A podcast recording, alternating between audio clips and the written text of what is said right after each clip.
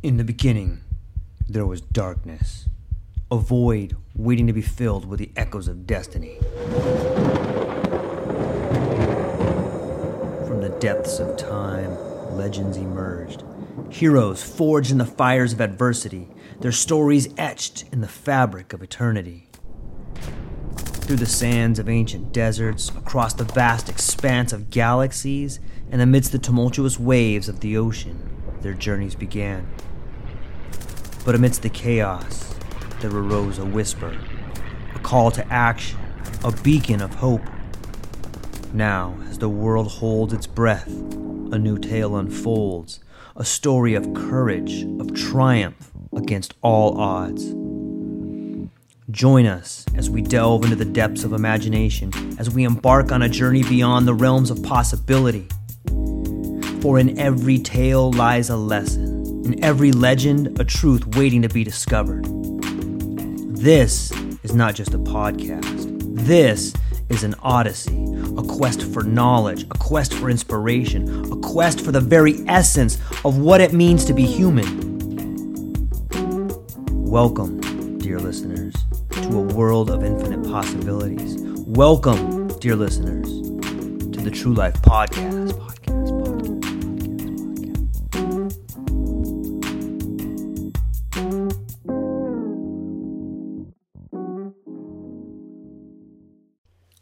Ladies and gentlemen, welcome back to the True Life Podcast and another version of 10, 10, 10, 10, 10, 10.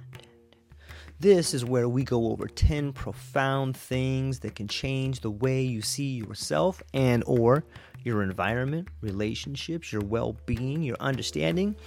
This particular episode of 10 we'll be going over 10 ways in which you can change your idea of what a relationship is to loved ones, to the environment, to yourself, to all things relationships. Number one, relationship as a mirror. View relationships as mirrors, reflecting your own growth, allowing the reflections to guide personal development and understanding. Think for a moment about the people in your life. Everyone you see, think of as a mirror. It takes a little bit of practice, but if you see somebody that annoys you, know this that person is reflecting something in you. I know, I know it's kind of hard to think about, but just think about it. If you meet someone and they're really bothering you, try to identify what it is that really bothers you about that person. And if you're honest with yourself, I'll bet you'll see a reflection.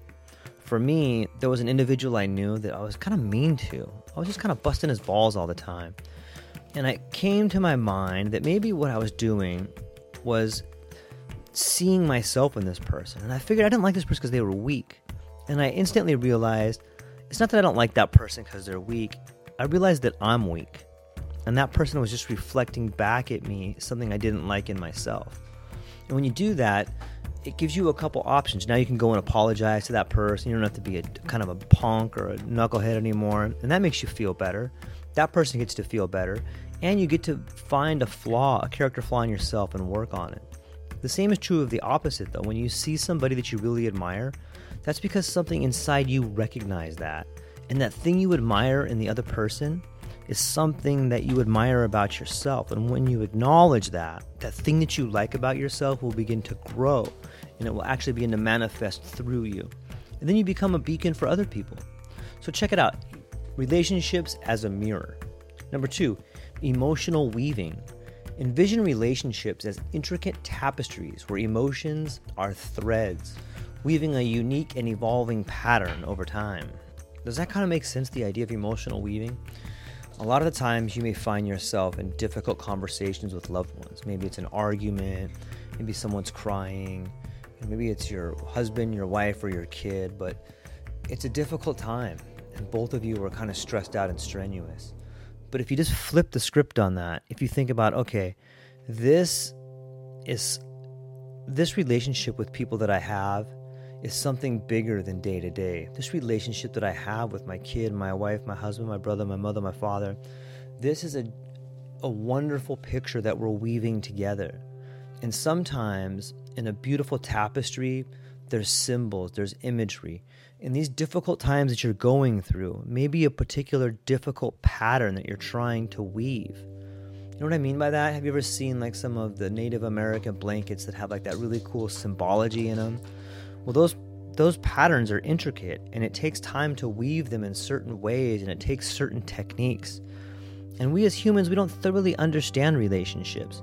So maybe these emotional, difficult, powerful times that we have with people are in fact us weaving an intricate symbol of our love for one another in this giant pattern. And if you think about it like that, it'll alleviate some of the pressure. It'll make you understand that this is a process and it's not an event. And I think that that is one way I've been able to look at my relationships and understand that the difficult times are somewhat of a colorful thread in a, in a pattern, in a tapestry that we're weaving together. Try it. Think about a relationship that you have with your kids, a loved one. Think about a difficult time. And then look back on that and be like, oh, yeah, I can kind of see how that was a powerful moment that changed us forever. Those difficult times can be intricate patterns in a relationship that you can always look back on. You can see that symbol and it'll stay with you forever. So think about emotional weaving. Number three, hearts gardeners. See yourself as a gardener of hearts, tending to the emotions and connections that blossom, recognizing that each relationship is a delicate and precious flower. For those of us who love to be out in the garden, maybe you like to grow mushrooms, or maybe you like to grow flowers, or maybe you like to grow some weed, I don't know. Whatever you like to grow, think about the, the the how much work it takes, right? You just don't go out there and put a seed in the ground and then come back the next day and be like, "Hey, where's my flower at?" It takes time. You got to nurture it. You got to take care of the soil. You got to bring in the right fertilizer. You got to make sure that there's no aphids or little things that are sucking the nutrients out of your plant. You're going to make it go from a seedling into a small plant and then you're going to nurture that plant all the way until it begins to flower. When you think about heart's gardeners or tending to a vine or a plant or even a tree that's going to produce fruit. Think about all the things that happen along the way, all the different stages that happen. Another part, when I think about the heart's gardener or when I think about plants or trees or vines or nature as a relationship, isn't it interesting that the flowers know when to bloom? Isn't it interesting that the flowers or trees in your garden, they know that they should grow to three feet high by August 27th. And at 2:22 p.m. on August 27th, when the height of the sun is, is at its zenith, that particular tree or plant knows to produce a flower that blossoms. There's like this innate knowing in the garden. And so too is there an innate knowing in your body when you hear the sound of your heart calling you to make a decision, when that little voice calls out to you, that's nature speaking through you. So think about your relationship as a heart's gardener and listen to the voice in your heart and follow through with it. The same way this the mighty oak is contained in the acorn, so too is the promise of a better life contained in the song of your heart. Con Number four is conversations as bridges. Regard conversations as bridges, connecting the islands of individual experiences and fostering understanding through shared narratives. Isn't it interesting how every now and then you find someone with whom you can sit down and the time just flies? It's like, wow, we've already been speaking for an hour, or whoa, we've spoken for three hours. There's this sort of interesting road that you walk together hand in hand in a good conversation or in a good relationship. It's transcending. It's almost as if the time with which you spend together is like a sacred time. It's a weaving of connections and experiences and quite often sometimes you'd be like wow this person really understands maybe they've gone through the same things as me and the truth is most people have gone through certain certain similar things. If you're willing to take a chance and have a conversation with someone, I think that you'll be able to find many bridges to go across. Some may be similar bridges with different views. And it's nice to have someone to walk across bridges with. You know, and if we look at just different people, no man is an island. And so we need to find those common bridges to walk across and spend some time in other people's gardens. Number five, time travelers together. Imagine relationships as time travelers, navigating the past, present, and future together, cherishing memories, embracing the present, and building a shared destiny. In a relationship, you can take time to speak about things that have affected you. You can take time to listen to the things that have affected other people. You can also understand what it was like to be a younger version of you or if you have a good imagination and you really actively listen to somebody, you can be transported into a world of story where you can envision what it was like to be a younger version of the person with whom you're talking to. It's an incredible experience, and in a way, it's it's the stories that we tell ourselves and the stories we can be part of. In the same way, we can reflect back on being different versions or younger versions of ourselves so too can we use our imagination to live in the future on some level. We can take a moment to imagine ourselves flying through the sky in a jet ship or trying to somehow make sure we adhere to the prime directive in a Star Trek cruiser. Whatever it is, when you think about time, understand that you are the arbiter of time. Time is a construct.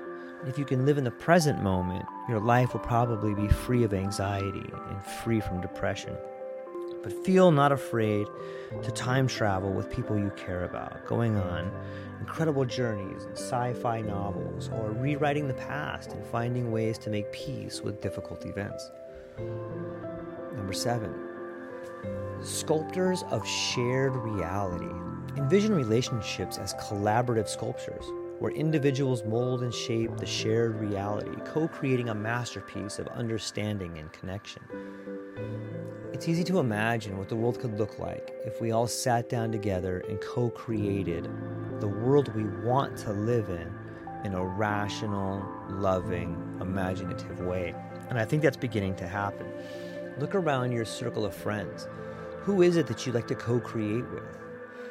think of yourself, this may be kind of cheesy, but think of yourself in that movie Ghost. Remember with Patrick Swayze and and uh, where they sit down and they're molding that bowl together. I know it's kind of silly, but that's kind of co-creation, right? Like, isn't it cool to sit down with someone you love and build out a future or build out something tangible?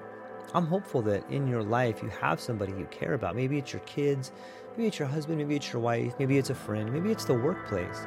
But whatever relationship you want to put this towards, think about yourself hand in hand with that other individual or entity, and you're creating something that you both are breathing life into. It's an important part of it. When two people or even more people come together, there's a real opportunity to create a world or a life worth living and hearing other people's opinions, having fun with it, and building on other people's ideas is a great way to do it. Another particular exercise you can do here in sort of sculpting is think about a story. An exercise you can do is one person write down one sentence and then the other person take that pen and then they follow the story with another sentence and you just switch back and forth if you have four or five people everybody write a sentence and watch the story take shape watch the sculpture begin to unfold in front of you. Watch and see the Michelangelo come out of the marble. You can do it, it's a fun exercise. Number eight, harmony in diversity. See relationships as orchestras, each member playing a unique instrument, contributing to the harmonious symphony of shared existence. Every one of us has a gift. Every one of us. Each one of our gifts is like a unique instrument, and when we play together, it can be a symphony. Maybe someone has a great sense of humor and someone has a great intellect. Someone else is a great dancer. But, anyways, you get all these people together and you have quite a show going on, and everybody feeds off everybody else. It's like we're all a unique puzzle piece. And when we get together, we create this beautiful mosaic for others to enjoy, to take in, and even play along with. Number nine, balancing scales of reciprocity. Picture relationships as scales of reciprocity. ensuring a delicate balance of give and take. Acknowledge the dynamic exchange that fuels healthy conditions. You know the idea of reciprocity? Have you ever gotten a present on Christmas and then you feel bad because you didn't get that other person a present? So then you have to like go to the store or find something to give that other person. That's reciprocity. When somebody does something nice for us, we automatically feel obligated to do something nice for them. Sometimes people misuse this idea of reciprocity. But if you think of relationships in this manner, think about pouring a cup of tea for someone, and the next time they see you, they pour you a cup of tea. Each of us has our own reservoir and our unique flavor of which we can give to somebody. So when someone does something nice for you in a meaningful way in which they expect nothing back, then that is the time to apply the idea of reciprocity. Number 10, inner constellations. Think of relationships as constellations of shared values, dreams, and aspirations, forming unique patterns that illuminate the shared journey through life. Have you ever sat outside on a maybe in the desert or by the beach or maybe back in your back patio and just looking up at the stars and noticing the incredible patterns and the way in which your imagination is able to run wild with these ideas of what that symbol represents. Why not have those same inner constellations as your relationships? The same way that the stars can signify dreams and values and aspirations, so too can each relationship be a constellation. Every relationship with someone you care about or you love, or maybe even a stranger, can represent the same thing that the constellation of Scorpio represents. And you can apply those values and meanings and even a sort of inner horoscope when you with this person. Find ways to define relationships like constellations. Give them meaning, give them values, give them understanding. Make them be symbols of something positive in your life. And when you do that, you can bring heaven to earth. Inner constellations is a great way to see relationships. That's all we got for today 10 ways to change the way in which you relate to the world. Ladies and gentlemen, I hope you have a beautiful day. That's all we got. Aloha. Aloha, everyone.